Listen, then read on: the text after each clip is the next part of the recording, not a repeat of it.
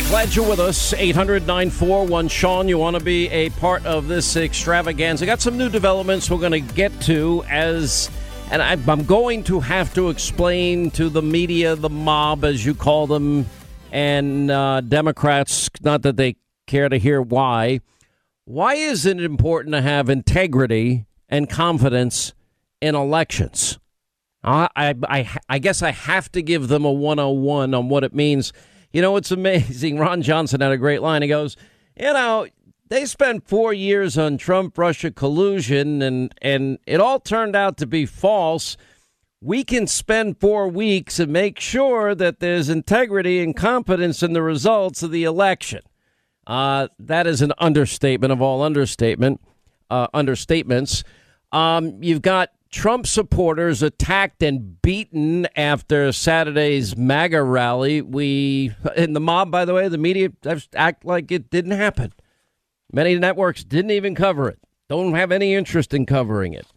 So we'll get to that today, too. Um, also, I'm going to explain, we'll get into the Dominion, but there's, there's a bigger issue in Georgia that I've got to explain to people here that is, and, and I've discussed it, I'm paying attention to it and this this dopey governor down in Georgia is not getting his act together. Seems to be hiding out in the governor's mansion, just you know, scared to death to assert himself to fix what is a double standard in terms of checking signatures. You can't have that in an election process. Stacey Abrams, by the way, Georgia already bragging 600,000 mail in ballot requests. You're going to see in Georgia an onslaught of it may be as high, I've seen estimates as high as a billion dollars that is going to be spent by, I guess, both sides, but the Democrats, all this money flowing in from Hollywood. Don't you? Don't the people of Georgia love the people in Hollywood telling them how they ought to be voting? And an all out push, Biden pledging to go down there and campaign uh, for the Democrats running for the, these two runoff Senate seats. Um, and I'm telling you, if Georgian, if Georgia Republicans and patriots don't get out and vote, it is your worst nightmare. If uh, if it, if if at the end of this process it's Joe Biden, Hayden Biden, Trump, uh, President Trump in exile, that might be their worst nightmare too. Because how often do you think they're going to put Biden out? How often can Joe Biden go out and talk to the American people? You want to venture a guess? He's going to hide as much as he hid the campaign. And the mob, the media, they'll give him full cover. Before we get to that, I gotta, I just, this is such huge news when you think of all we've been through. January 21st, first case of coronavirus identified in America. First case. And here we are with now a second vaccine that has been developed by our friends at Moderna. And all these companies deserve a lot of credit. Pfizer, I know Johnson and Johnson. I can't even name AstraZeneca. They're all all went all in.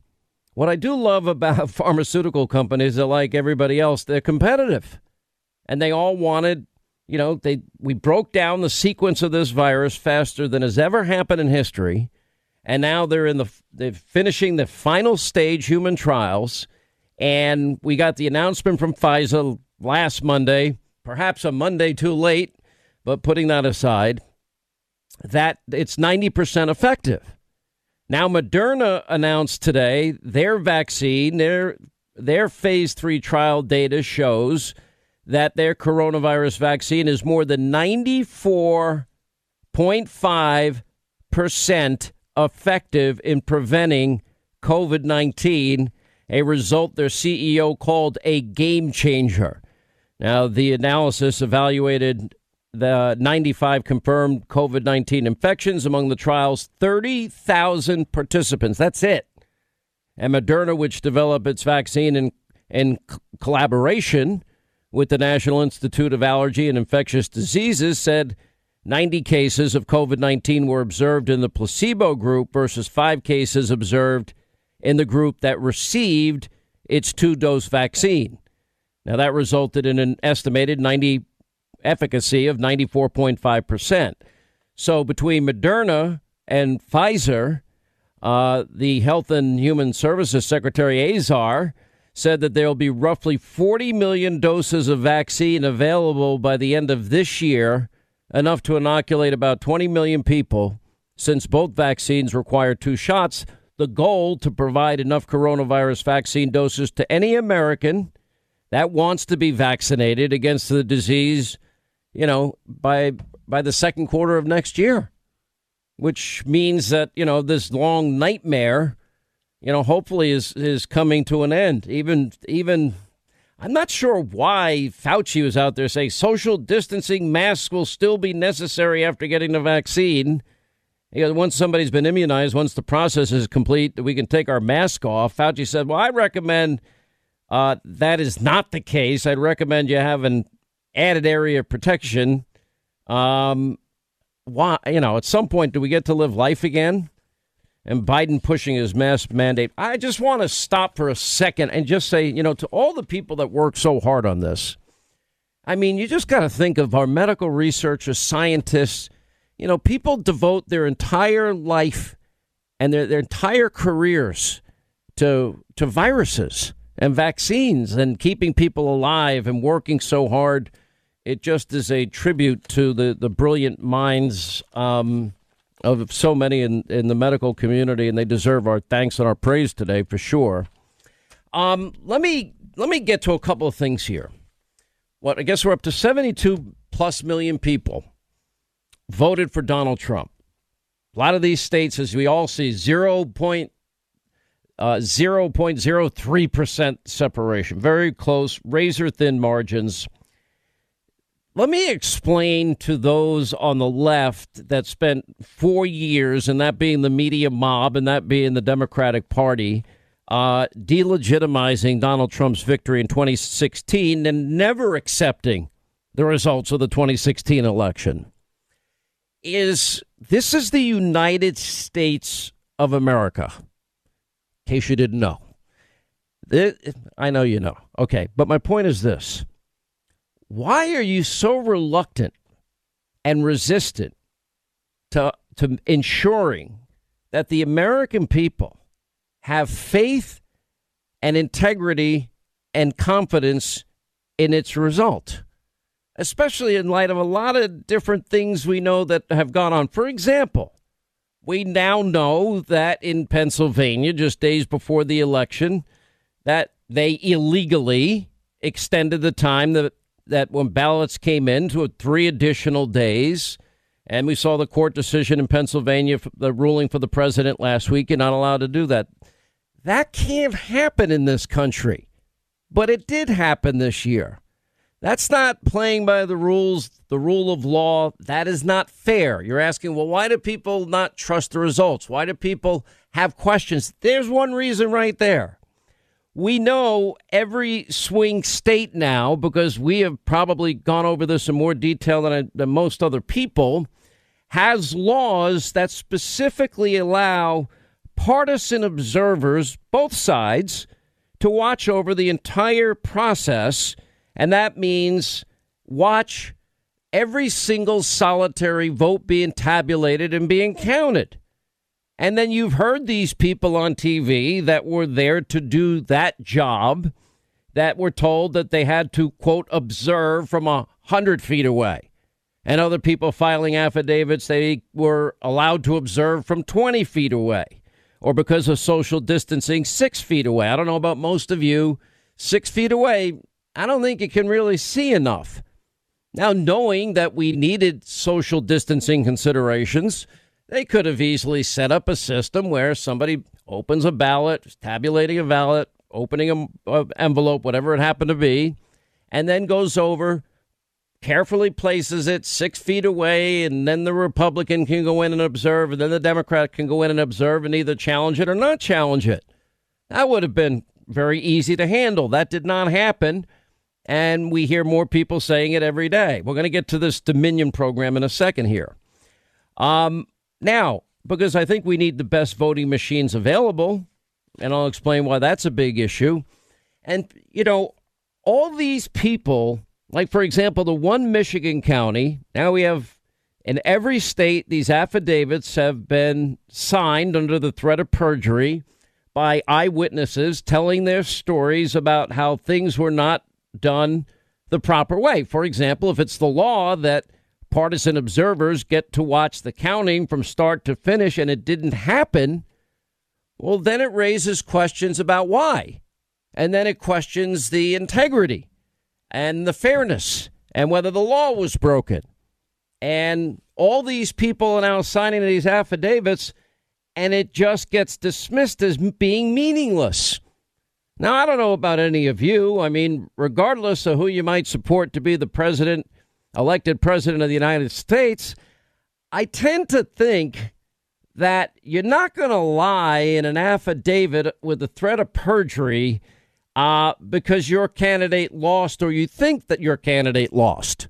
I don't know. I have a hard time. Now, if it's five people, I could believe that. Ten people, yeah, maybe two dozen, three dozen, hundreds and hundreds signing affidavits, threat of perjury. Uh, I don't think that many people would do that. I know I wouldn't do it under any circumstances. Uh, so, you know, there's a lot of questions here. So let me tell you where this has evolved into. Now, I, I, think we've been one of the only people really highlighting this, and now it's getting a lot more attention. And this is why the dopey governor down in Georgia needs to call in the legislature and solve some of the problems. There was a lawsuit earlier this year by the Georgia Democratic Party, the Democratic Senatorial Campaign Committee, the Democratic Congressional Campaign Committee, and as a result of that lawsuit came a consent decree. Now, if you're a same day voter in Georgia, you go in, you show your uh, picture ID, uh, they check your signature, verify your signature based on a software data system they have. It matches, you go, you, you cast your ballot. As part of this lawsuit, consent decree agreement, that now changed for people that wanted mail in ballots. You can't have two sets of standards for signature verification. And what that means is, is if you requested a mail in ballot in Georgia, then as long as the request and the ballot, as long as those signatures match, they said, okay, well, that will be good enough. But that's not the same standard as the rest of the state. Now, that would be a lack of equal justice, wouldn't it? Seems to me double standard. And it seems to me you need a unified system. And if you check the signatures, which is what I would be insisting on down in Georgia right now, and what the governor ought to call the, le- the state legislature back in session for, this way everybody can have faith and confidence in whatever the result is. Because Georgia is about to be inundated with millions, and I mean millions of dollars from every leftist group, every leftist cause, every Hollywood lib, every liberal Democrat, now to influence the people of Georgia. And these two Senate runoff seats are a big deal.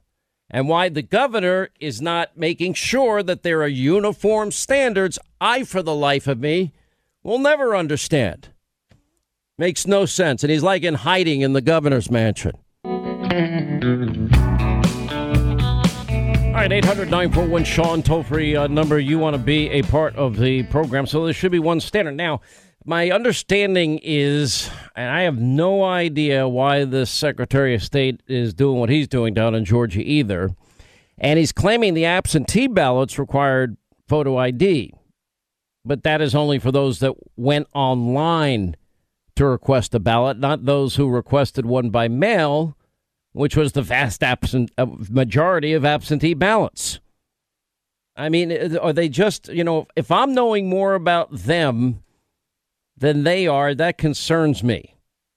I, I mean, this this is where a lot of this gets frustrating, and you know, Republicans just just never seem to learn or unite or know how you know, look at what, what Hillary Clinton had said before the election, right? Never, Joe Biden should never concede to Donald Trump. Uh, Joe Biden bragging, I guess Eric Holder was heading it up. 600 lawyers all around the country, all ready to go. Um, what were they? What were they hoping for? Now, I'm going to explain this thing as I understand it as it relates to the uh, Dominion software issue. I've explained it before, but I'll explain it again because so many of you I know have questions about it and what I know about it, and uh, with some new information that I have that I want to share with you on all of this. A uh, lot coming on, a lot coming up in the course of the program today, uh, including our friend Doug Collins is going to be with us. Our friend Jim Gray, he's written a great book. Uh, and we'll be checking in with David Schoen and Gregg Jarrett, much, much more. We'll get to your calls all throughout the day. News, information, I promise you, the mob, the media will never give you. 800 941 Sean is our number. We'll get to your calls. Sit tight. You thinking of frying a turkey this year? I am. We'll continue. All right, 25 till the top of the hour. You know, I find this just, these, these are really interesting times we live in here. All the calls for well, we've now got to unite. The election is over. Accept uh, uh, the results immediately. I find this fascinating. When uh, when did the where were the Democrats that called for unity when we had four separate investigations and the lies, the conspiracy theories that there was Trump Russia collusion? in the 2016 election. Can you think of or name one Democrat that ever said enough is enough? Is there one Democrat that read the Mueller report, the fourth investigation at that time, that said no evidence exists, that ever said, okay, can we let this go now? Nobody did. Or the fact that Hillary had her dirty dossier, or that the dirty, unverifiable, debunked dirty dossier she paid for became the bulk of information without. By the way, three people now on record Andrew McCabe, Sally Yates, I forget the third one. That all now saying, but Rod Rosenstein, all saying, knowing what they know now, they wouldn't have signed the FISA applications. Oh, any Democrat ever say, come out and say, we can't have FISA abuse like this and FISA fraud like this? Not one. Not a single Democrat. Was there one honest Democrat that sat as the phony, you know, Zelensky phone call with, you know, led by a non whistleblower whistleblower? One fact witness. Every other witness was either an opinion witness or a hearsay witness. Did any one of them say that Joe Biden on tape bragging he leveraged a billion dollars was wrong? so that he'd stop the investigation and fire a prosecutor investigating his son who admitted on GMA had no experience being paid millions? None. Did any of them ever condemn the monies that and the deal in China that Hunter Biden made? None. Did any of them ever question the, the Russian wire transfer First Lady of Moscow that Ron Johnson and Chuck Grassley are talking about? None. So, you know, these calls for, for unity, they ring hollow. As Ron Johnson said, okay, you spent four years smearing, slandering the president. We could spend four weeks investigating whether or not, with, the, with the, again, none of this had ever happened before. Where you had 10 million, you know, tens of millions of ballots just sent out. Or the signature issue that I just mentioned down in the state of Georgia that its Republican governor seems to have no desire to deal with, which is mind numbing in and of itself. Let me explain because I, and let me just say up front, I have zero clue about what happened with, and I'm not a software guy, I'm not an election machine expert, I'm not going to claim to be one, but uh, and I explained this before, but I'll explain it again because you keep hearing about it and I keep reading about it and people keep talking about it on TV. Uh, this Dominion software issue. I'm just going to tell you everything that I've been able to do in our deep dive and dig into it so you understand exactly what it is people are talking about. And it was used by 28 states, including a lot of the swing states. Like, for example, uh, we know it was used in the state of Georgia. Take that one, for example all 159 counties in Georgia. So Dominion came under fire after, if you remember and recall, we had Laura Cox on this program, and we had this one county and over 40 counties of the 80 counties of Michigan use the Dominion machines, software, etc., uh, as a means of tabulating their votes. Okay, the one county, the the six thousand votes that were switched, that were Trump votes to Biden. All right, now eh, the the company saying, everybody's saying that was a that was human error in that particular case. That was Dominion's statement. That was, I, I, I guess, what the Democrats up there are saying. Okay, whatever. But if you look at during Georgia's primary, and, and again, to me, I think they're looking at the wrong issue. I think it should be check the signature for the mail in ballot requests the same way you were supposed to check them with those people that voted in person because otherwise now you've got two different sets of standard because there are signatures on record and the signature of the applicant and the signature of the ballot is not the same system as the signature that is in the database that every other voter had to have their signature checked with signature verification in Georgia. Okay, separate issue.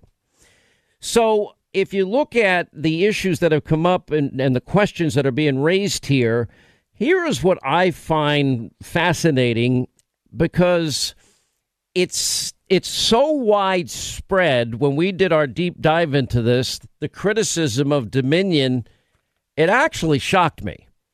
Now, there were many reports, for example, the and again, they're claiming human error. I'm telling you exactly. We got we got the first statement from them for Hannity for the TV show. But even the, let me quote the New York Times on Dominion. This is not conservatism here.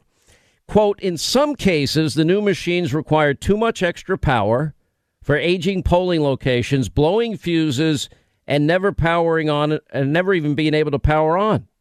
In others, workers who are still being trained just days before the election struggled with the setup. The Times went on and said the electronic poll books also knew were plagued by freezing software and, quote, user error. Now, keep in mind, during the presidential election, Dominion voting machines were used in all of Georgia's 159 counties, and again, a state with a razor thin margin. Now, the question's got to be asked okay, and I think this would be easily figured out anyway. I don't, I don't think this is a really big, deep dive here and the, it would be you get a Republican expert, software voting machine expert, Democratic expert, software voting machine expert. Sean Hannity's not one. And let them both look at it forensically, and, and I would think you're probably able to come to a fairly quick answer. Uh, that should not be, I think, something that would be that difficult to figure out. But again, I have a hard time downloading app. So now, my question runs a little bit deeper than this, though. Now, then you go and you look. We did we dug a little bit deeper, and what did we find? If you know, we found that in 2018, the Associated Press reported that Dominion quote long skimped on security in favor of convenience, making it more difficult to detect intrusions. Huh? AP is saying it. New York Times is saying it. Um, then I went through in great specificity and great detail how the Secretary of State of Texas, how the Attorney General in Texas, not once but twice in 2019, rejected the systems. And, you know, for failing to meet their basic security standards. And then we found out they had previously also rejected it in 2013. But they gave very specific reasons after they tested the machines twice, two separate occasions, rejecting it both times in 2019 of the difficulties and the failures within the system that they found. Then in 2018, we were able to find a prominent tenured Princeton professor, a guy that actually specializes, I never knew this was a specialty, in election machinery and policy security. Well, the professor's name is Andrew Appel. We invited him on the show. He turned us down. Anyway, he issued what was an op-ed blasting Dominion over security concerns. And what he said is, quote, so again, now you got AP, you got New York Times, you got a Princeton professor. I doubt any of them are conservative. But he said, quote, in 2018 that the Dominion ImageCast Evolution looks like a pretty good voting machine, but it has a serious design flaw. That's what he said. Okay. He says after you mark your ballot, after you review your ballot, the voting machine can print more votes on it. Then the tenured professor of Princeton said in 2018. Of course, the legitimate software installed by Dominion won't do that, but the machine is physically capable of it, and fraudulent software can exploit this ability. And I guess the only way you'd be able to find the integrity of that is to have you know, some computer genius forensic guy, of which I am not, look into that and check it out. And then during a hearing on Capitol Hill, well, the same Princeton professor, Dr. Appel, explained how fraudulent software could be used to seriously alter our elections. Each voting machine is a computer running a computer program. Whether that computer counts the votes accurately or makes mistakes or cheats by shifting votes from one candidate to another depends on what software is installed in the computer. Installing new software is how you hack a voting machine to cheat. I wrote a vote stealing computer program that shifts votes from one candidate to another. Installing that vote stealing program in a voting machine takes seven minutes per machine with a screwdriver. But really, the software I built was not rocket science. Any computer programmer could write the same code. Once it's installed, it could steal elections without detection for years to come. That's a pretty damning, powerful testimony from a guy that's an expert that specializes in election machinery. Uh, and then, by the way, you know, he says, "Of why shouldn't we be paying attention to this?" Now we had liberal Democrats, Ron Wyden and Elizabeth Warren, and all these. Uh, they were the ones that were against these voting machine systems.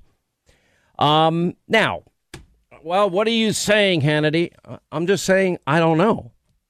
I'm saying, how could I possibly know? I'm not a computer expert. I'm not a voting machine expert. Uh, I I know I can barely download an app. But when you got the New York Times, the Associated Press, a liberal tenured professor at Princeton, Democratic senators like Elizabeth Warren and Wyden, uh, very very critical in congressional testimony. The Attorney General, Secretary of State of Texas in 2019 rejecting the system. Then the question is well, why did so many states then adopt this system? That's the question I would have. In other words, I would think this is not a Republican or Democratic issue. I would think this isn't about conservatism or liberalism. I would think that every American wants election results that have integrity, that people at the end of the process are going to have confidence in a system that we can easily and absolutely ensure is accurate and fair. And that means that if these questions existed in 2019, 18, and 17 by again, people that don't even like me, like the New York Times, um, and Texas with the very powerfully written, and, and we did this both on radio and TV, uh, report on the system. Um, is this the best we can do? Ask that question. Because that's the question I'm asking. Because I think I I believe the American people deserve the best system. Do I know what the best system is? Nope. Do I think last minute changes to laws are healthy? Nope. Do I think when you don't allow, as the law and statutory language calls for, partisan observers to observe, do I think that undermines confidence in the system? Yeah, I do. And I would think that if the results were on the other foot, Democrats would feel the same way. You know, look, you're talking about razor thin margins here. So for those that for four years had no problem undermining the current president of the United States, duly elected, from their lies, their hoax, their conspiracy theory. Do I know that anything untoward happened with the machines? I do not. Do I know if this was human error in this one Michigan district, as Dominion says? I do not. I, how would I know? I'm not that person that can figure that out. But I think you can easily, if you want to, if you want people to have confidence, that seems like the the best antidote to me. Let let the experts, one on each side, go in and, and see what they find. Um, and give the American people the time so that it would bring the confidence that you want in the results of the election. I don't know why some people would be afraid of doing that. Um, but you know, you you you you just the whole thing from the last minute voting changes. Remember, the first COVID relief bill was held up because Nancy Pelosi wanted, in part, changes. The New York Times in 2012 warned about the increased risk of fraud and abuse incurred with mail in voting. They ran a front page story on it in 2012, casting grave doubt on the reliability of widespread mail in voting. Now you've got, I think, this Thomas Friedman. Isn't he joining one of the Democratic presidential guys saying, "Yeah, go move to Georgia. Yeah, move to Georgia just so you can vote in this this this election down there." As if it's not bad enough that Georgia's going to be inundated with Hollywood money left and right and sideways and everywhere in between. All right, 800 941 Sean is a toll free. I hope it gave you the understanding of what where the questions are coming from. I'm doing it to the best of my ability. When I found that all out, I'm like, I'll just quote every liberal outlet because they're the ones that have been warning about it. I didn't even know about it. All right, hour two, Sean Hannity Show, 800 941 Sean, if you want to be a part of the program. There is a uh, field organizer working to elect Jon Ossoff. That's the, one of the races down in Georgia, Senate races on January 5th. And uh, anyway, telling Project Veritas uh, and their action funds, uh, journalists in the campaign portraying Ossoff as a as a moderate to fool the voters. Quote. On the surface, he tries to portray himself as uh, left of moderate, so that all the Georgians, not us Georgians, but all the rednecks and all that stuff will be like, oh, he, he's kind of cool. According to this one self professed progressive uh, looking forward to a career in Georgia politics. If Jon was running as a progressive within like the fifth district of Georgia, which is all African American, that's one thing. That that's the one that John Lewis was running for. He could win that pretty much in a landslide, but he wants to go for senator, and you've got to appeal to the whole state. Oh, so we'll just pretend to be something we're not. Shocking. Listen. He has to win this election. He's not going to win the election as progressive. And that's that's basically it. At a certain point, we have to wait for like the boomers to die off. Do you think like the Georgians are stupid enough? Yeah.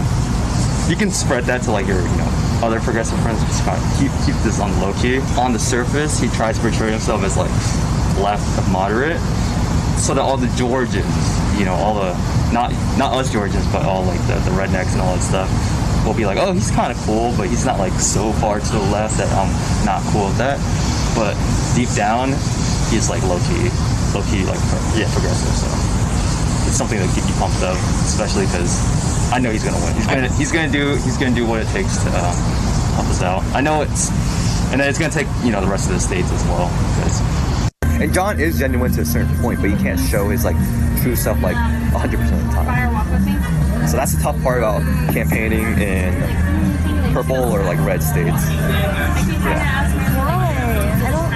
Because the people here are not open-minded on in like a in like a overall sense, right? Like you have like there's like maybe 40% of the population are 45, but then you know, the rest are of a different breed or different kind. Was running as progressive within like the fifth district of Georgia, which is like all black. That's the one that John Lewis, the civil rights activist, was running for.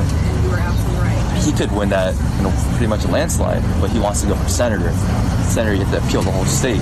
Our whole state isn't progressive. It's like more moderate, right? I'm super progressive, Okay. and so like, what do you mean, like how progressive? Um, I recently did.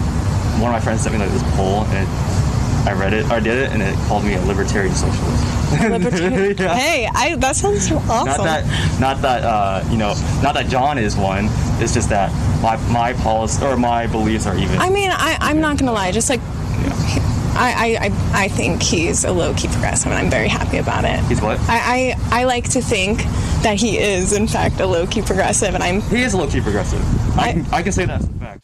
I can say that as a fact. Anyway, joining us, uh, Congressman Doug Collins, uh, and uh, he knows a lot about the state of Georgia. Uh, did you hear about that Project Veritas tape? I'm like, oh, of course he's really radical left, but we're going to hide it from the people of Georgia. Well, excuse me, the rednecks in Georgia uh, to convince them that he's something that he's not.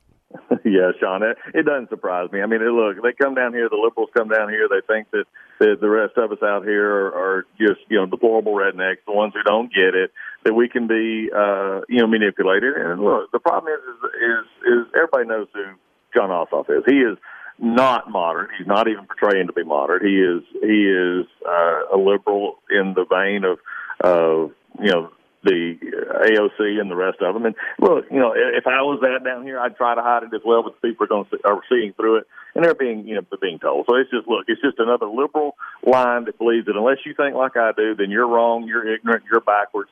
And and it's time we just stop and stood up to this, you know, the nonsense. All right, let's. We got a couple of things going on simultaneously. Now, one of the things that I spent a lot of time talking to a lot of people on the ground in Georgia, and everybody that I know is pretty ticked off at your governor, including me. And if you want to set me straight on this, you can.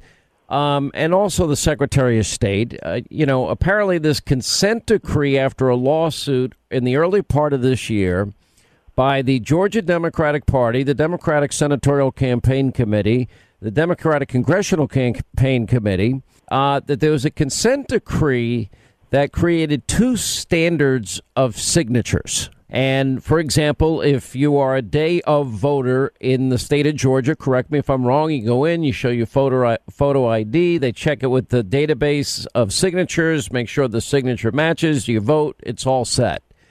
But as part of this uh, consent decree earlier this year, they allowed those requesting mail-in ballots if you made an application and as long as the application signature matches the ballot signature, that would suffice and they wouldn't go to the database that every other voter had to use. Is that true? That is true. Everything that you just said is true. And everything that you just said is, is we've been very frustrated, and I made it very clear, you know, that, that there's been, you know, numerous issues that have been going on. But that one right there, because that one hits at the very heart of, you know, verifying signatures. The state law down here says that you have to verify the verification must be made. What it doesn't say is that, you know, as in most logical thinking people, they go back to the original voter registration signature that you made.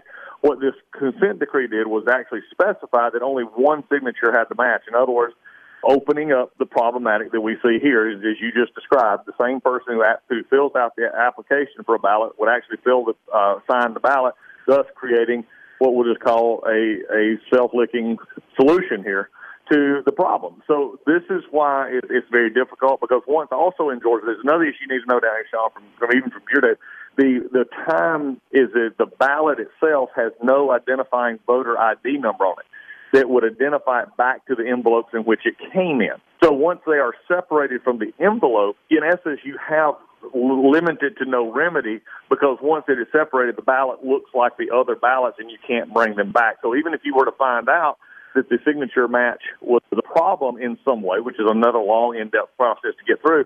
They can't get the ballot back. So this this has been a messed up process. It's got to be fixed. Voter ID has to be added to some kind of identifying mark to the ballot itself. We've got to fix a true certified signature match if you're going to do an absentee ballot, um, so that we can actually uh, perfect this. This is the problem that we've been having down here. But that consent decree has made that you know, virtually impossible but, to go back and now recorrect. But, but your governor Kemp and Secretary of State, uh, they refused to, for the legislature to get back in session to make these obvious fixes, which would make it fair for the entire state of Georgia in the lead up to these uh, these Senate runoffs, January fifth.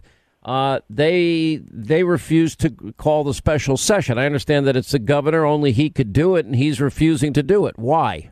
Because he his, the excuse the the reason he's given is that you if he was to they were go through it and they were to make these changes they the you know they immediately said that the that they will not hand up stand up legally in court because you're changing uh, the process in which you're doing it in the middle of a already going on election. I, I mean that's the excuse they're giving. The problem is is when you sign this consent decree at the in the middle of this year and by the way you had Secretary Raffensperger send out uh, ba- uh, requests for absentee ballots to every registered voter in the state of Georgia. Um, that included several folks who got multiple requests for absentee ballots because of different addresses that they may have. This just exasperated a bad problem. They can't fix it in the sense that they want to, but he, that's the reason that was given is that uh, they can't fix it in the middle, and that they're going to have to wait till January to do it. So there's no way that you see this governor moving towards fixing obvious problems and an inconsistent standard. And this has been an argument like Lin Wood has been making down there, and and it seems like it's falling on deaf ears in the governor's office. Have you talked to the governor? no, he ain't called me. Remember, there's a there's a little bit of an issue there, but uh, hadn't called me. But uh, look, Lin has hit the right note on this this lawsuit. Lin has attacked the the lawsuit. He's got the lawsuit filed, and and this will be where you know hopefully you know there'll be some issues that he can point out and bring out. But no, I'll just say at this point there is not uh, been, and, and again, I gave you the legal, uh, the reason that the governor has given, the legal reason, and you know it it is the reason they're using is to not call in a special session. But the only other alternative for a special session is three fifths of the legislature, and there's not three fifths of the legislature that would would sign to come into special session. That's so. What are the options at this point, if any? To get it fixed before January is none. Uh, but as far as that goes, as far as to legally fix it, put it back in the law. Uh, if Lin Wood's uh, lawsuit can move forward, then there may be that that is a possibility to uh, look at there. But then again, again, as with all legal proceedings, they take time. You got to have discovery. You got to have some other things that will go along with this. So right now, the problem is, is what they concocted with the Democrats back in the spring is now hamstringing uh, this election to make sure that uh, the signature verifications were there. And again, Sean, this this should affect. I mean, the Democrats are thrilled about this, but at the end of the day, it's about every legal vote and making sure that that the, any vote that shouldn't have been counted shouldn't have been counted. And now it's made it very difficult because of some decisions made uh, earlier this year especially in the Secretary of State's office. But wait a minute. So now you've got Stacey Abrams bragging out there that they've got 600,000 requests for mail in ballots already. Here we go again. And yep. I'm talking to guys like Matt Towery. He's been polling the state for all these years. He says, uh, yeah, these two seats are not a slam dunk. Uh, as a matter of fact, they could be lost easily. His words, not mine. And it's seemingly the governor doesn't even care. Doesn't even see. Well, maybe. What do you think about running against him in a, in a primary? And is there nothing the people of Georgia can do in all of this? Well, I think right now they just need to make their frustrations known. I think the issue is is, is that you know well, making frustrations known doesn't get the problem solved. No, I, I don't disagree with you, Sean. But again, the, this was set in motion earlier this year, and and it it sort of doubled down on itself. The other thing is though is too, and I'm going to take it to the other though. Republicans also have to fight this as well. They've got to get out and vote. They've got to you know to get it to people who uh, get our, our numbers out there because January fifth is they can't be frustrated by what they're seeing. We can. Well, the problem is January 25th. That's now often people go on vacation, Christmas week, New Year's week. Okay, so that oh, okay. means that they're going to come back on that Tuesday. That's election day, and I'm not exactly sure how motivated people are going to be just that coming back from vacation, or how aware they're going to be over their long vacation about the need to get out and vote. And based on you know all the, frankly you know, fundamental unfairness in a lot of the system that we all see. That you would yep. think that you know that the, your governor would want to lift a finger to help the process. Yeah. Well, here's the two things to that. Number one is yes, it's right after January. It's, it's on January 5th. But also the the for anybody that's going to be out, I'm, I'm going to say just like the Democrats are doing. If you're not going to be around or you don't think you can get there by January 5th, then put in an absentee ballot. Get you one. Do it right. Do it properly. Do it the way you need to, and make this vote. Because again, frustration is trying to get it fixed. You know, those of us who are getting you know Lin Wood's lawsuit, others that are working through this, we're we're working to do you know what can be done, but there's under limited conditions when this was done under the color of law through a consent decree, and this was sent out earlier. But people, look, if they take the frustration out, say, I'm not going to vote, I'm not going to do this, then, then you would give the opportunity for Chuck Schumer to control the Senate. That has got to be the overriding motivation for us to get out and elect Senator Perdue and Senator Loeffler in this race. And then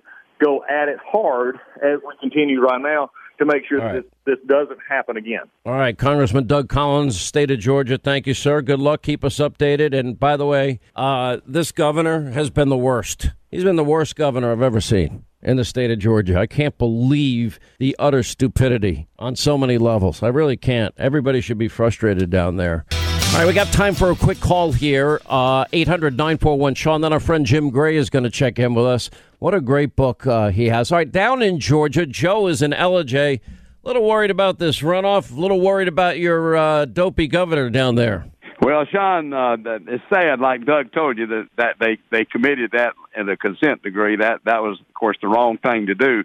But I tell you what, I believe your talk show, all I'm doing the next eight weeks is spending all my time on trying to reelect uh, uh, David Perdue and Kelly Loeffler. We must elect them. And Sean, your great talk show, 20 million people, a lot of them in Georgia, that can be a huge factor in reelecting both uh, David and Kelly. So I want to urge everybody to get out and vote for them. And I'm calling everybody I've known since I'm five years old.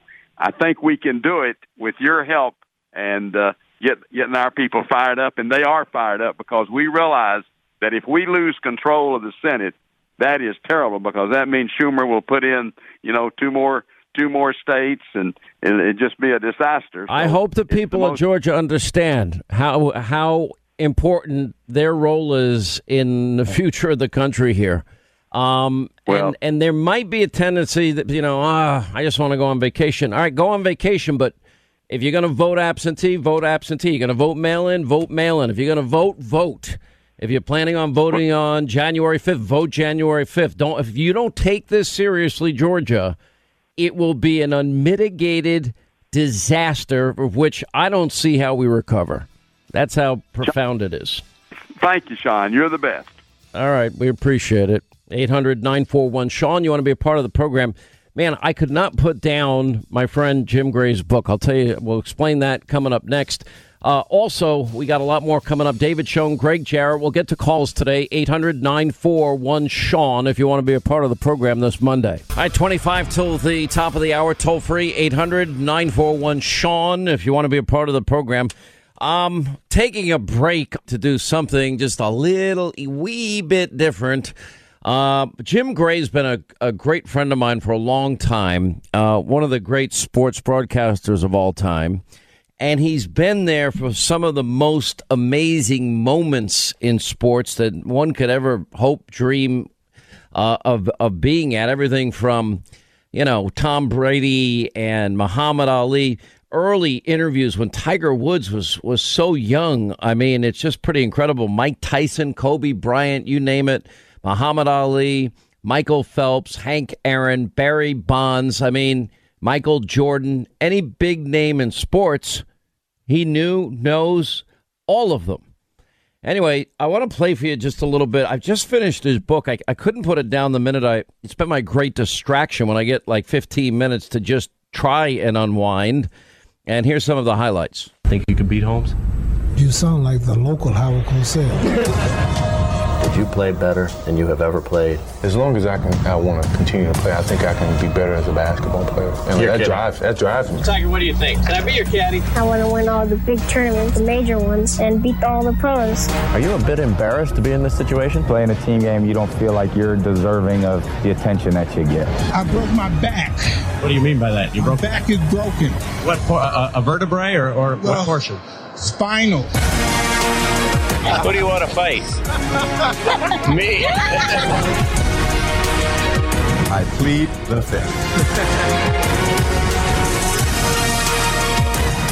All right, that's all moments from the incredible career. He's been a dear friend of mine now for many, many years. I could not look in the in these crazy times we live in. I'd get my 5, 10, 15 minutes to relax, and this is what helped me relax and he's written a great book. What an amazing life background experience. I mean, every big, huge star athlete you could ever imagine. Uh, talking to goats, uh, my friend Jim Gray is with us. How are you, sir? I'm great, John. Thank you so much for that introduction, and I really appreciate it. Thank you for well, your friendship. It's uh... we've been friends a long time, and by the way, rarely talk politics, which is better because when I get you know, and that's the thing about sports that we all love. I mean, I'm looking at this who's who and in the video, for example, you have how old was Tiger Woods when you first interviewed him? Nine years old. Nine years old. He was just, turn, he was just turning ten. He was in single digits. And and did you know then that this this greatness was unfolding and was absolutely almost guaranteed?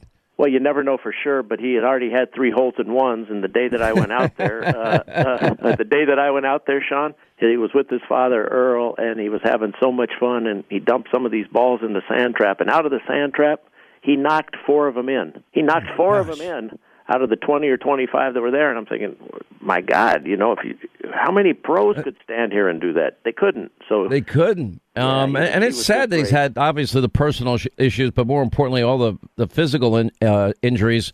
I mean, when he came back at Augusta, how great was that? It was incredible, and and the and the best thing about it is after you know having such a glorious career, and then going into that valley because of the problem with Elin and the infidelities, and then the DUI, and all of the surgeries on his back and his knees, and and just you know not having won a major for that decade plus, and then to come back and do it do it last year after all that. It's the greatest comeback in sports, and all I could think of is is how much it took to get back to that point. And having known him since he was, you know, just a youngster, when he said that famous line to me that became uh, a commercial, "When I grow up, I want to win all the majors and beat all the pros." And you, could, I could just see that on the 18th green when he hugged his mom in the same spot where he had hugged hugged his dad in, in 1997. So there he was 22 years later with that scene that none of us thought we'd ever see again. And and the best thing about it, Sean, he finally let the public in. He let the, his competitors in. He was able to let them share his joy as opposed to being standoffish and mm-hmm. pushing them away. Here was a guy who became a human and let the competitors hug him and high fived the fans and was smiling and had that genuine joy to be able to show this and share this with his children. And it was a beautiful moment. It was a great. What I love about sports is sports mirrors life. I mean, look, you learn to win, you learn to lose, you you learn the harder you work, the better you do. Um, you know, all sorts of great lessons. I love what Muhammad Ali, by the way, I actually have a, a glove, uh, uh, Everlast glove, signed by him to me after I'd once interviewed his daughter, and I still have it in my office. Uh, but when he said he wants to take you on, that was a pretty cool moment. Yep, he. uh Yeah, Ali. Well, yeah, that was the last interview, Sean, that you just heard that he ever did on TV. He was the first interview I ever did. I was 18 years old. I was a sports intern, and I was a film. Uh, they were converting from film to videotape, so they let me uh, uh, stay at the station as a videotape editor. All the film guys took the buyout. So what happened is I was in editing what I was doing early in the morning, and the assignment editor came running in and she said, Muhammad Ali's two and a half hours early at Stapleton International Airport. Go get him. Well, nobody had a cell phone, so they couldn't find the anchors. Nobody had a beeper, so they couldn't find the sports reporters. So now I'm 18 years old, never done an interview in my life, and they send me out to interview Ali. I get there. After I asked the first question, he said, You're doing the interview? Well, the whole entourage started laughing, but that calmed me down because it made me laugh. And so here I was, 18 years old, and then the, by the third question, Sean, he said to me, "You sound like the local Howard Cosell. You just heard that." I remember. Yeah. And you know what? That gave me so much confidence. Anyway, I took the tape back. He gave me 45 minutes, and the news director walked in, looked at it, and he watched it twice, and he finally said, "You and this videotape are going on the air. It's barely adequate." Well, I've been barely adequate ever since, and uh, that was Well, I the don't know start about of, that. was the start of it. So, Muhammad Ali, Tom Brady, Kobe Bryant, LeBron James when he makes his announcement, Michael Jordan, Mike Tyson, Barry Bonds, Hank Aaron, Michael Phelps, Tiger Woods. I don't even know where to begin to start asking you questions because we don't have enough time. And the book, by the way, Amazon.com, Hannity.com, bookstores everywhere, Talking to Goats. Well, why'd you call it Talking to Goats? Well, because greatest- Ali, Ali was the goat. Okay, he, he he named him. He named himself. He used to say Right. at the end of his fights, "I'm the greatest of all time," and then he made it the greatest of all times. And so, you know, there's such a debate now in in, in all of our sports. You know, uh, who's the goat? Is it Montana? Is it Brady? Is it LeBron? Is it Michael Jordan? Where does Kobe fit in? Is it Tiger or is it Nicklaus? And is it you know clearly it's Phelps? He's the most decorated Olympian ever and, and swimmer. Uh, period. So we just thought it was a clever, uh, catchy, catchy name uh, because I've spoken to all of these guys repeatedly over the years, and so I don't know if you Goats. could really decide. It's like the, that Rocky movie when you know you're comparing Rocky in his prime versus I forget who what the character's name was in his prime, and then they have a fight. What was that? Apollo Creed. No, not Apollo Creed. The, the later one where he's older and he comes back and he gets his license. He has that scene with his son. You know, you know, life ain't about how hard you get hit. It's about how how hard you can get hit and keep moving forward. Keep moving forward. That one. Um, all right, quick break. We'll come back. My friend Jim Gray, sportscaster, his brand new book, Talking to Goats, Amazon.com, Hannity.com, bookstores everywhere. Is there anybody he didn't talk to? More on the other side. Then we get back to business, and we'll be talking to Dan Bishop in North Carolina. Video evidence we'll tell you about, and then we will her- head to the great state of Michigan to get an update on what's the situation on the ground there. That and much more. And as we continue, Jim Gray talking to goats, new book, Amazon.com, Hannity.com, bookstores everywhere. So let me ask you, and by the way, you had a very special relationship with Kobe, and I remember, I, I, I'm pretty sure I texted you at the time because I knew you were close to him. Um, and you loved him. You knew him 41 years. Uh, tell us any anecdote you want about any of these guys. Tom Brady, you were close to. Tom Brady is just a, a spectacular guy. I've been fortunate on for the past decade, Sean, to have him on the radio every Monday night on the pregame on Westwood One and at halftime. And he's a special guy. I mean, he is a, you know, 31 cities when he was in New England. 31 cities hated him because he won so much. But if you if you hate this guy, there's something wrong. Well, they love him in Tampa now, so it's down to 30 cities. But if you can't get along with this guy, or you don't see how wonderful he is, you know, you better look at yourself because this guy this guy is unbelievably uh, thousands of acts of kindness. He's not doing it for any recognition or acknowledgement. Uh, he he he trusts people. People always ask, how do you how do you, you gain somebody's trust? Well, with Tom, it's easy because Tom trusts himself. Therefore, it's easy for him to trust other people. And if you overstep that, you just you just do yourself in. In other words, you hang yourself. He won't end it. You'll end it yourself by doing, you know, something that that you shouldn't do. So he, he's he's just um, he, he's been a joy to deal with, a true, a, just a, a fantastic guy. And you know, look at what all of his teammates say about him. I mean, you can't find a guy who hasn't liked playing with or being around Tom Brady, and it's not just because he wins; it's because of the human being he is. You know, Nelson Mandela said this to me when I had the chance to spend time with him and, and ask him some questions. Is there is there anybody that's famous you don't know? I mean, come on, I'm I'm I'm not kidding, but go ahead. he said something that that really applies to Tom. And Maya Angelou, I believe, wrote it for him, but he used it and he said it to me, and it's the most simplistically genius thing I've ever heard. People will forget what you say, and people will forget what you do, but no one will ever forget the way you make them feel. Every time That's you're true. with Tom Brady, me, I feel better about myself, and I feel better about him. How many people can you say that about? Tell me about Mike Tyson because uh, I've talked to Mike Tyson, and I, he's just a. Uh, it's it's such a tragedy there, and I don't know um, on so many different levels. Your thoughts? He's the most honest athlete of my lifetime. Mike Tyson is a is a is a, a man of deep and high intellect. Okay, on one shoulder he has a tattoo of Arthur Ashe and Days of Grace, and on the other shoulder Chairman Mao. He can recite the Red Book and the tenets of it. Okay, he could tell you about Shakespeare and Napoleon, and he is a, a knows all sorts of history. His life has been a roller coaster, up and down. He has done despicable acts, things that were heinous, Sean. Okay, he bit off another man's earlobe. But let me tell you something about Mike Tyson. Evander Holyfield. Yeah, I remember. I interviewed Evander. It, Mike Tyson takes his own medicine. He came out and did that interview. He didn't hide behind some PR statement or some spin four days later. He came out and explained and gave his reasoning as to what had happened. I'm going to tell you one of the insights in the book in talking to Goats. Mike wrote me a letter when he was in the penitentiary, a handwritten letter, four, five pages long, Sean. And on the second page, it came to my house inexplicably. We weren't social. It had been opened by penitentiary officials. On the second page, it said, Mr. Gray, that's what he called me, they will let me go tomorrow if I will admit to this rape. However, I did not rape this woman, and I will never admit to something I didn't do. Next paragraph. However, there are four or five other things that I've done throughout the course of my life that are worse than what I'm accused of. Therefore, I feel I'm at the right place at this time. I did the first interview with him when he came out of jail, and I asked him, could I repeat that letter on the air, or was it private? He said, ask me anything you want. So I asked him that question What was worse? He looked at his lawyer, looked back at me. He said, It's probably best not to answer that question on national television because I don't know the statute of limitations. But let me tell you, what I wrote you is true. And then in the special, I asked him about that again. What was worse, Mike? And he said, Karma, buddy, karma. All the things that I did, jail was good for me. Jail was the best Fascinating. for me.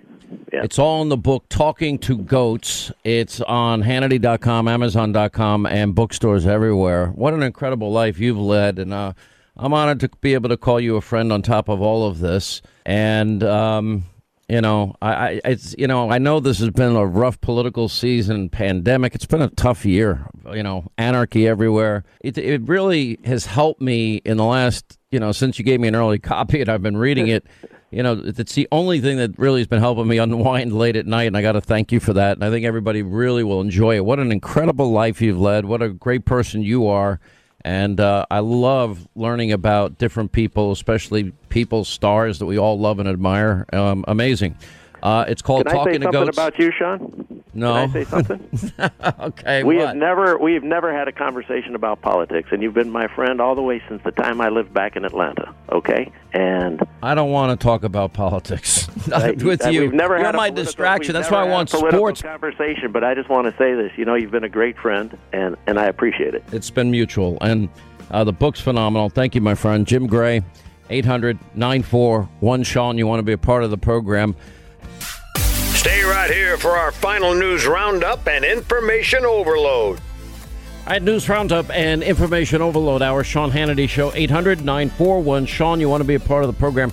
I know we've gone into great specificity, great detail, more than uh, a lot of people as it relates to this Dominion software issue, and I won't reiterate every point that I made again here. Um, what I didn't understand as I saw this, it first came out with the with Laura Cox, and the, the and they're all saying human error, human error, human error. Okay, well, okay, I'll take it on, on, face value. But 28, 30 states now adopting Dominion. But there's been so much criticism. Twice in 2019, once in 2013, the state of Texas rejected it. And I went through all the specific reasons why, because they didn't feel it was accurate. Uh, the New York Times was critical of it. The AP was critical of it. They had hearings about about these systems, and all these liberal Democrats were were critical of it. And then the question is, well, if we're America, why don't we look and use the best system? Well, you know, one that we can always have full, complete, 100% faith and trust in. Anyway, actually, PBS, we found a report that they did on the Dominion voting issues in Georgia. Uh, and uh, here's what it, here's how that report went down. Election security experts working for the plaintiffs in the lawsuit against the state have uncovered several troubling issues. Alex Halderman looked closely at the QR codes where the votes are encoded for the scanner. By analyzing the structure of the QR codes, I've been able to learn that um, there's nothing that stops an attacker from just duplicating one. And the duplicate would count the same as the original barcode. And in late September, another concern came to light. During testing, election workers found half the names of the 21 candidates for Senate intermittently disappeared. We need paper records that are marked by the voter with the voters on hand where we know that was recorded the way that the voter wanted it recorded. So she and the other plaintiffs took aim at the new voting machines. The lawsuit came into sharp focus after their chaotic debut in the June primary. The poll pads took as long as 30 hours to download the voter database, displayed the wrong races, and would randomly shut down. And the power hungry ballot marking devices blew circuit breakers in numerous locations. Poll workers, many of whom had no hands on training because of the pandemic, were often befuddled by the new technology. We've learned a lot of lessons. We're putting technicians in every single polling place. We have to make sure that not only do the poll workers know how to use the equipment, but then these technicians are then going to be relied upon to fix any issues. We want to just fly under the radar and do our jobs and, you know, stay away from the news.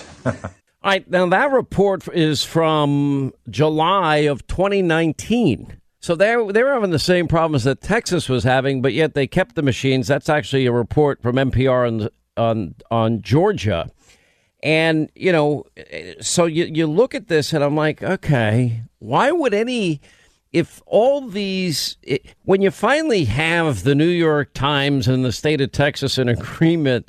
Uh, you'd think it would mean something. The New York Times said in some cases the new machines required too much extra power for aging polling locations, blowing fuses, never powering on.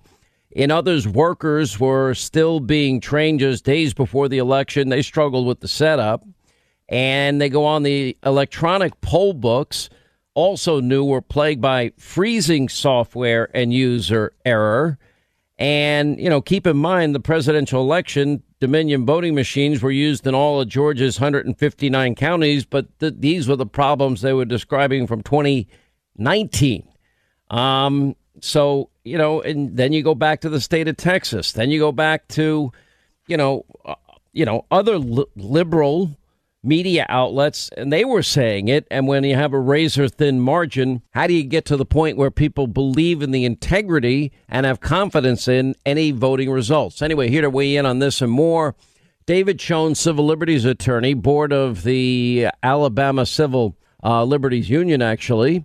And he has experience in election law, just finished a major brief in an election case, and has done election contests.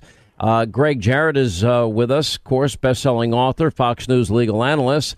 David, your experience and your thoughts on this, and with all the problems left. And by the way, then you had congressional testimony. Democrats were more angry than Republicans at the time about it. Well, you know, you say that. I mean, one of the things that I've seen is a quote, a, a letter written by Ron Wyden, a Democratic senator from Oregon, in which he opined that the voting machine lobby, led by the biggest companies, believes that they are above the law.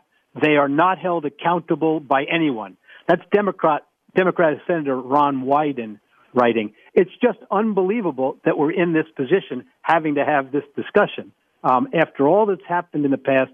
And now all of a sudden, you know, we're learning about Texas's position. We're learning about lawsuits against uh, a subsidiary of Dominion overseas in the Philippines, 2010, 2013. Smartmatic. Um, I, I don't, it's it's shocking. We're talking about an election of the presidency of the United States. I think for me, you know, one of the most shocking things is, unfortunately, that we're not hearing from Mr. Biden that he is as concerned as President Trump is. It's not a matter of winning or losing. It's a matter of the integrity of the system. Everyone has a stake in that. Well, and in 2018, the Associated Press said that Dominion, quote, long skimped on security in favor of convenience making it more difficult to detect intrusions. Um, and it was rejected three times by the state of Texas. Gregg Jarrett. Yeah, Dominion provides the machine Smartmatic, their subcontractor, a Venezuelan company, provides the software. And as you pointed out, Sean, even the New York Times recently said, quote, in Venezuela's election, Smartmatic software was manipulated to report a skewed tally. Why in the world are we using this software, this hardware in 30 states uh, that by a company that has a record of rigging an election in that country? Was the software corrupted in this U.S. election? Americans deserves answers. Joe Biden should. Well, let me ask it. you this: Why don't they just? Maybe I'm just thinking too simple-minded here. Why don't they just have computer experts, forensic computer experts, go in, one Republican, one Democrat, and examine the machines? Absolutely, they should. It's I mean, I don't, well, I, am I wrong in thinking that shouldn't be that heavy a lift if they know what they're doing? Absolutely, and that should be ordered in all of these venues, 2,000 jurisdictions in 30 states, uh, in which Smartmatic and Dominion uh, machines and software was used. I mean, it's insane. It's a national security threat to be using this foreign uh, voting machines and software. We have the best and the brightest in Silicon Valley. We can't create our own reliable, trustworthy uh, voting systems. Uh, you know, we can send a man to the moon 50 years ago, and here we are in 2020. That was my question because I have no earthly idea, you know, whether there was a breakdown in these systems or software. I can barely download an app, but you know, now when you go back in retrospect and you look at all the criticism, AP, New York Times, congressional hearings, um, rejected three times in the state of Texas. There's this Princeton professor, Greg 2018, tenured professor, specializes in election machinery, believe it or not, and policy and security. His name is Andrew Appel. Did it, issued a blistering op-ed on this particular company, and Right. said the Dominion ImageCast Evolution looks like a pretty good voting machine, but it has a serious design flaw. After you mark your ballot, after you review your ballot, the voting machine can print more votes on it. And then he goes on, of course, the legitimate software uh, installed by Dominion won't do that, but the machine is physically capable of it, and fraudulent software can exploit this ability.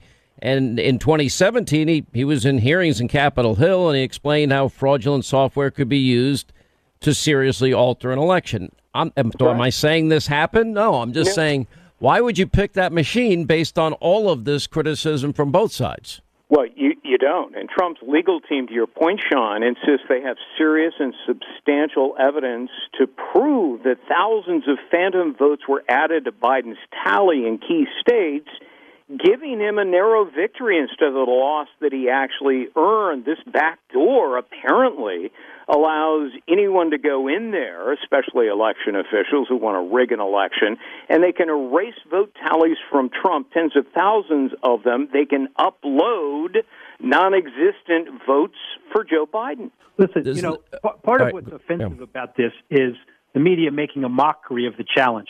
First of all, there may be fraud, there may not be fraud, but it doesn't have to rise to the level of fraud. What we also know is that since January at least, there have been some vulnerability to hacks identified in these systems because patches weren't updated by Microsoft in many of these systems.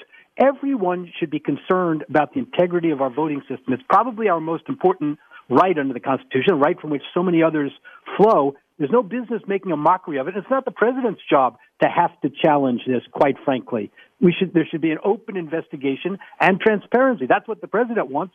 I'm sure Joe Biden ought to want that as well. Well, we spent four years, Gregg, on the Russia hoax and lie. We can spend four weeks making sure that the election result has integrity and people will have confidence in it. Um, you know, even the New York Times, I'll go back and quote them again. Uh, they cast grave doubt, for example, on the reliability of widespread mail in voting. And they indicated it was, quote, more vulnerable to fraud than conventional voting. Um, now we see a push towards uh, all of this. And by the way, Stacey Abrams was bragging already in the state of Georgia 600,000 mail in requests for ballots for the Senate runoff. And the governor down there is doing nothing. There, there certainly are lapses in this consent decree agreement, I believe, in terms of signature verification. You have two different standards. I, I'm not exactly sure how, you know, you have equal justice under the law that way. No, I, I got to don't. I got to. Uh, let me jump in just one second. I, I got to tell you, in Georgia, the problem to me at least goes well beyond that. You know that there are advertisements for people to come to Georgia, pretend to be making. They don't say pretend, but this is what they mean. Pretend to be and considering making Georgia your home. Register to vote by December fifth. This way, you can vote in the uh, Senate runoff elections. You know what? If you change your mind afterwards, oh well. That's called fraud. Well, I think you've got one of the presidential candidates. I don't remember which one. The, one of the lesser candidates said that he actually is thinking of moving there. I think Tom did Tom Friedman, Ethan he- was it T- somebody over there? I think said the same thing. I don't know who. Yeah. Well, uh, you know, failed presidential candidate Yang, uh, you know, said he and his wife are moving to Georgia so Yeah, they can that's vote. You know, so they can vote uh, in the upcoming election. That is fraud. I agree with David 100 percent. Um, because they're not uh, truly and sincerely uh, intending to be residents. They're, they're doing it uh, to help a candidate, and, and that's fraud. Uh, you know, th- th- this whole thing is insane, but tr- Trump's legal team say they have evidence. They're entitled to present that evidence and argue that proof in a court of law. That's how our system works. It has always worked that way. Uh, and frankly, Joe Biden should welcome the legal challenges. If he wants to be viewed as a legitimate president, assuming he wins, he has to convince half of America that he won fair and square and that he didn't steal an election. Uh, you know, Trump was harassed for four years by the media and Democrats that he stole an election. There was no proof of it. We now know it was the big lie. So, you know, Biden is going to be hobbled by the same thing if he doesn't come out and say, yes, we need to look at every. Okay, don't hold your breath. Uh, he's he's picking out drapes. He's busy. He's got drape colors to pick. sleeping in the basement in, in Delaware. All right, as we continue, uh, we'll get to your calls next half hour, 800 941 Sean, if you want to join us. Uh, David Schoen, Gregg Jarrett. All right, next steps, because uh, Gregg Jarrett, time's running out. Well, there's a respected legal process. Candidates test the legitimacy of an election outcome. If there's fraud, it should be exposed. If the fraud is significant enough or systemic, it might change the outcome of which candidate actually won the presidency based on valid votes that were cast. So the clock is running, as you point out. Uh, they've got less than a month now to present their arguments in a court of law. Your thoughts, David Schoen, and what should be done? I'll ask you this question if we have time on the other end. Yeah, well, I think that they, they have to continue. Uh, again, it's an examination that's going on. It's in everybody's interest. In Georgia, by the way, it's the law that provides for a recount when they're within 0.5%. There's a reason for that law. Everyone understands that mistakes are made.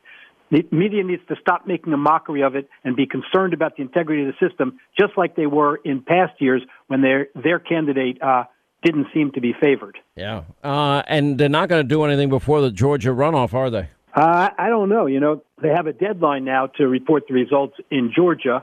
Um, so that's coming up. They're furiously doing this hand count, but you know the challenges go on, um, and uh, you know it's a, it's an important process.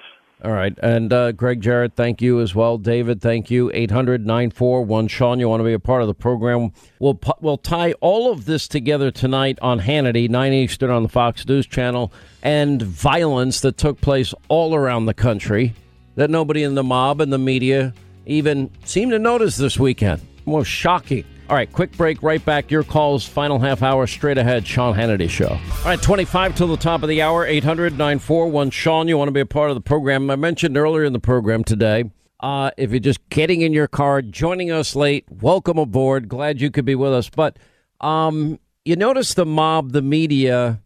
Well, let's go back to just before Election Day. What were we watching? We were what Rodeo Drive was being boarded up you know, for fear of what election results might bring afterwards. Same in New York City and other cities as well. And anyway, so you get the. I haven't seen any violence. I watched on Saturday massive crowds marching on Washington, the, the MAGA march that took place there. And then you got the uh, violent, I guess, Antifa supporters or whatever, all these varying groups there. And you see all these different, you know, people out there going after families that are sitting in restaurants after the the march. Now we watched this now for four years.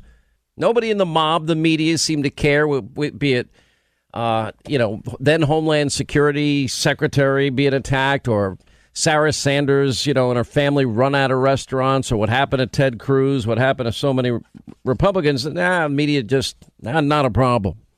Anyway, so you got all these people, 20 people ended up being arrested amid the violent clashes, but you wouldn't know it if you watched the mob in the media. You got all these videos showing anti Trump demonstrators shouting at families, sucker punching people in the street, harassing an old woman carrying a Trump flag, two young Trump supporters reportedly doused with liquid substances, and others hit with eggs. Uh, in one video that Drew Hernandez, I guess whoever that is, had posted, I, uh, which I saw, man with a bloody head stumbling in another video, and well, here are some of the sounds of it. We'll show you on TV tonight.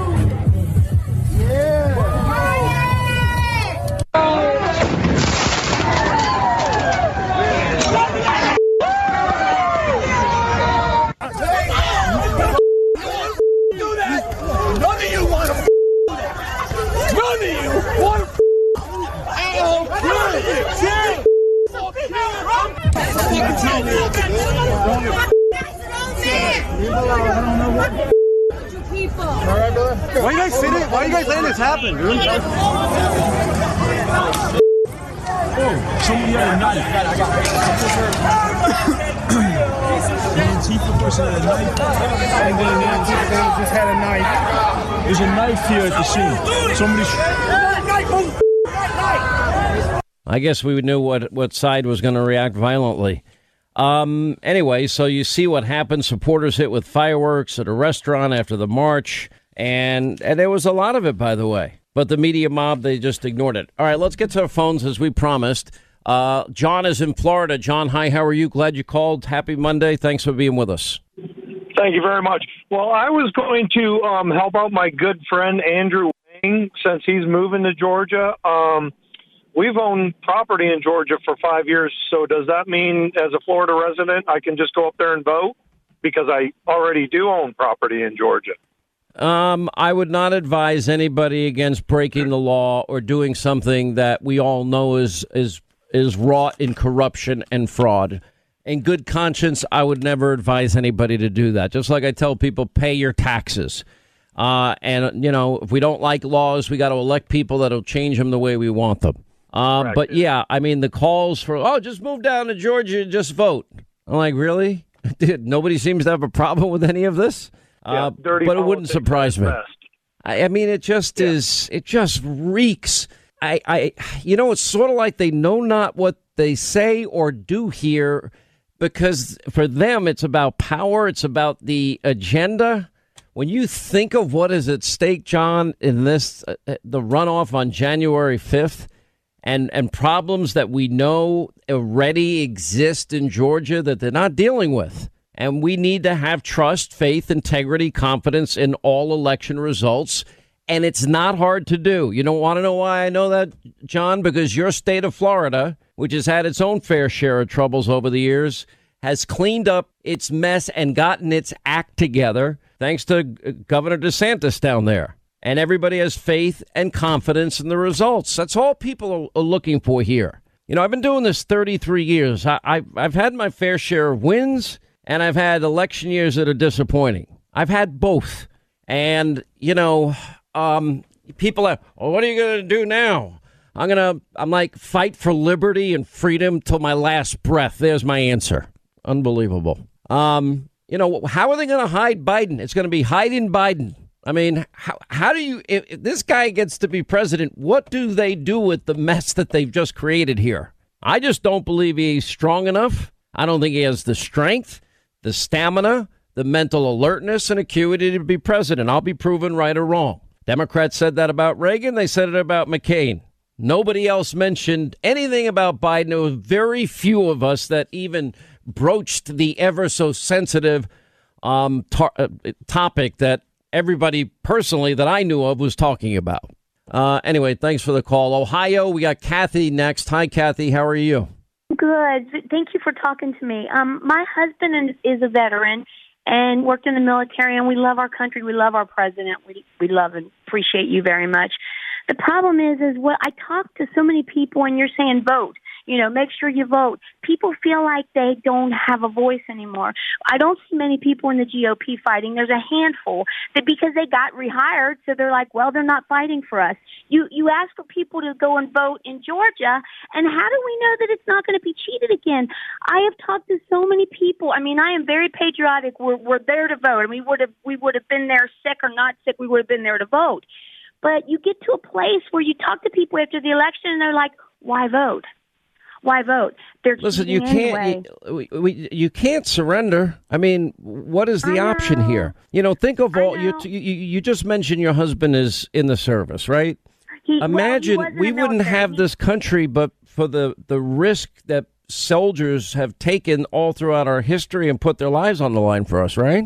Absolutely. And I'm not saying about surrender, but I'm just saying you hear people and they feel like they're doing the right thing and it's not making a difference because we're being cheated. And I don't feel like the GOP, there's a handful, James, James Jordan, um, um, Ted Cruz. I mean, there's a a handful that's really working for us. The other ones are laying low. And it's like, where is the support? Where's the people that are fighting for our president? Hey, Kathy, I'm going to tell you, I'm going to be very blunt here. You know, the three years, I don't know how long you've listened to this program, but you know, I've spent three years on this whole Russia collusion narrative hoax, right? We got oh, every yep. single part of that story correct. At the end of the process, when I look at between my radio staff and television staff and and our ensemble cast as I call them, and then the few in Congress that actually did the work and the digging, it's less than 30 people that were all hands on deck and we we beat every institution. Every lie that they they they were peddling, we exposed to be a lie.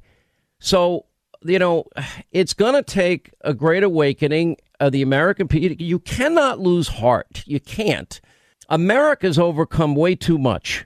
You know, look, uh, I never thought John McCain was a particularly strong candidate at all. Okay, but there really there was this Obama movement at the time, and I don't think I don't know who at the time could have defeated him. And I'll say something else. Repub- I'm not a Republican. Republicans still are weak, kind of spineless, feckless, visionless to me.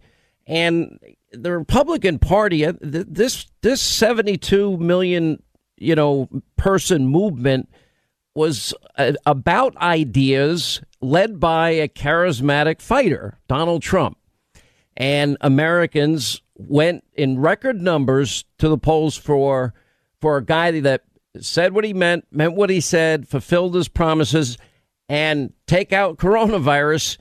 You know, we made so much progress. And by the way, on coronavirus, we now have another vaccine. This is number two.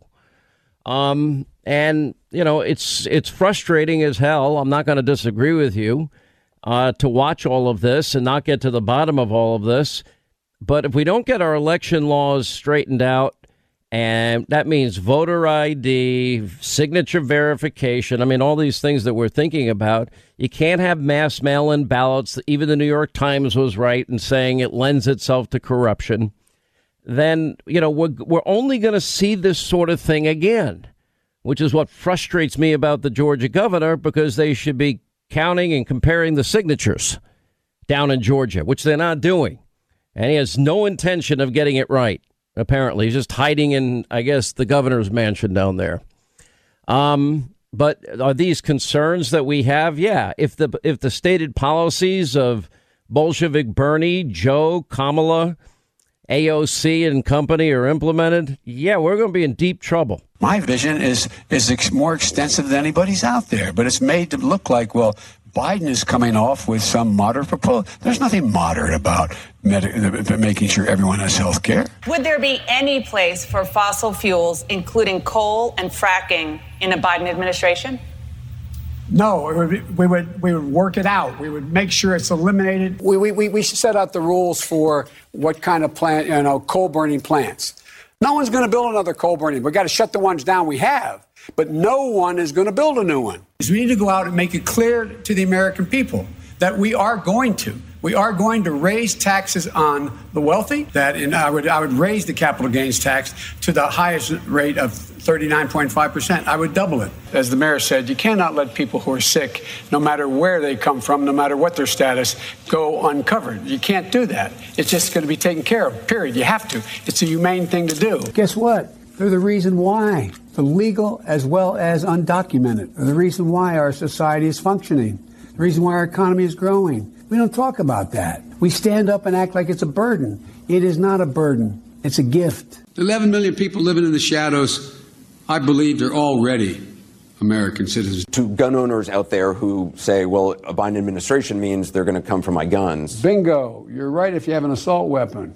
The fact of the matter is, they should be illegal, period. You're not saying that you support everything in the original Green New Deal do you think it goes too far? Is it unrealistic, no, promising it, too much? No, it's not. I think the Green New Deal deserves an enormous amount of credit for bringing this to a head in a way that it hasn't been before. It hasn't been. But the reason I don't know, I'm not opposed to the Green New Deal. What I did was when I thought beyond, at least in more detail, what the Green New Deal is calling for. Would you support uh, a carbon tax? Other ca- some other candidates said they would. Yeah, no, I, I, I would. I know I get criticized. I'm told I get criticized by the new left. I have the most progressive record of anybody running for the United, if anybody who would run. I tried to warn everybody, and look, and I told you it was going to be close. I knew, I knew it, felt it. I, I, never trusted with all these ballots being mailed out anywhere, everywhere. Never trusted it, and I don't. I don't know if you can trust that system. You know, especially last minute as it was, rushing the changes. It's uh, very frustrating. You know, we're the greatest country on earth. We can have a system that we can trust, that we can have faith in, that we can have confidence in. 800 941 Sean is our number. You want to be a part of the program. All right, that's going to wrap things up for today. Uh, Hannity tonight, set your DVR 9 Eastern Fox News Channel. You know, the mob media just ignoring all of the violence against Trump supporters this weekend at the MAGA march in D.C. Amazing. Uh, Sarah Palin will uh, weigh in on Obama's attacks against her. Uh, we'll have the very latest on what's going on in terms of recounts, integrity, election, and all that you need to know. Uh, Kayleigh McEnany, Steve Scalise, Ari Fleischer, Matt Gaetz, much more. Leo Terrell, 9 Eastern, set your DVR, Hannity Fox. We'll see you tonight at 9, back here tomorrow. As always, thank you for being with us.